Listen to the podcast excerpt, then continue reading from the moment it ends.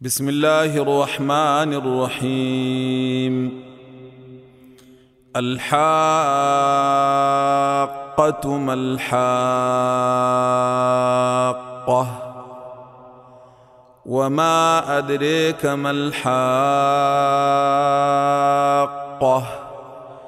كذب الثمود وعاد بالقارعة.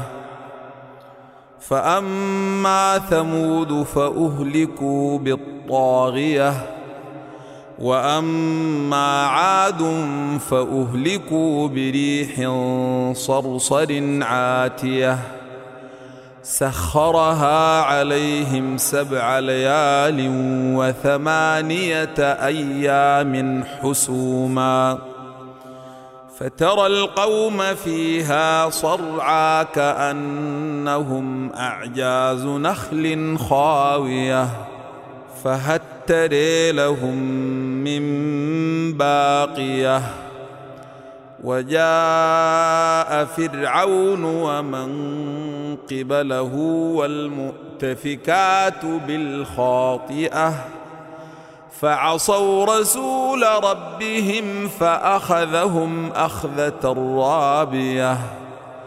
إنا لما طغى الماء حملناكم في الجارية لنجعلها لكم تذكرة وتعيها أذن واعية.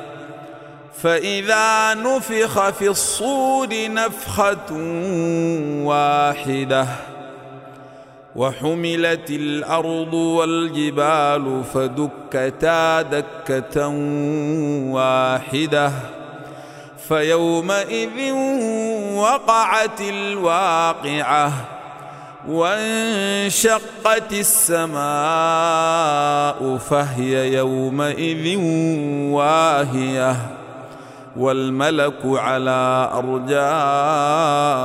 أرجائها ويحمل عرش ربك فوقهم يومئذ ثمانية يومئذ تعرضون لا تخفى منكم خافية فاما من اوتي كتابه بيمينه فيقول هاؤم اقرءوا كتابيه اني ظننت اني ملاق حسابيه فهو في عيشه راضيه في جنه عاليه قطوفها دانيه كلوا واشربوا هنيئا بما أسلفتم في الأيام الخالية. وأما من أوتي كتابه بشماله فيقول يا ليتني لم أوت كتابيه. ولم أدر ما حسابيه. يا ليتها كانت القاضية. ما أغنى عني مالية. هلك عني سلطانية. خذوه فغلوه ثم الجحيم صلوه.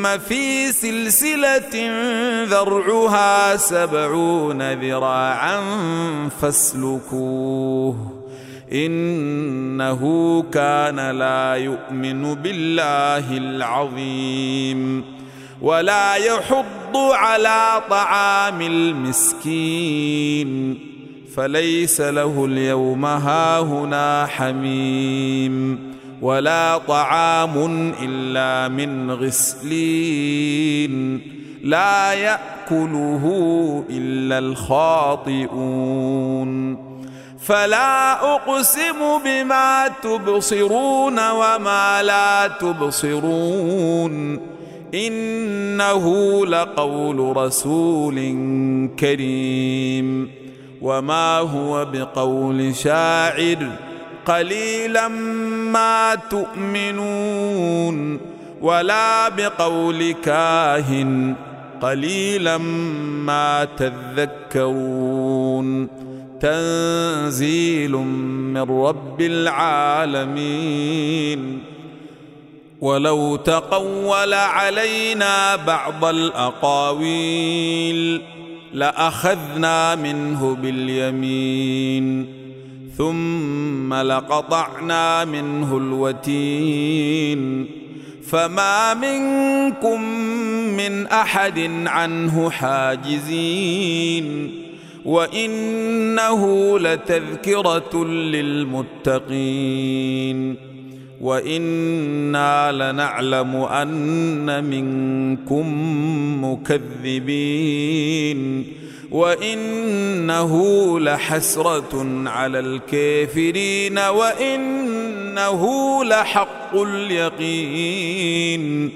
فسبح باسم ربك العظيم.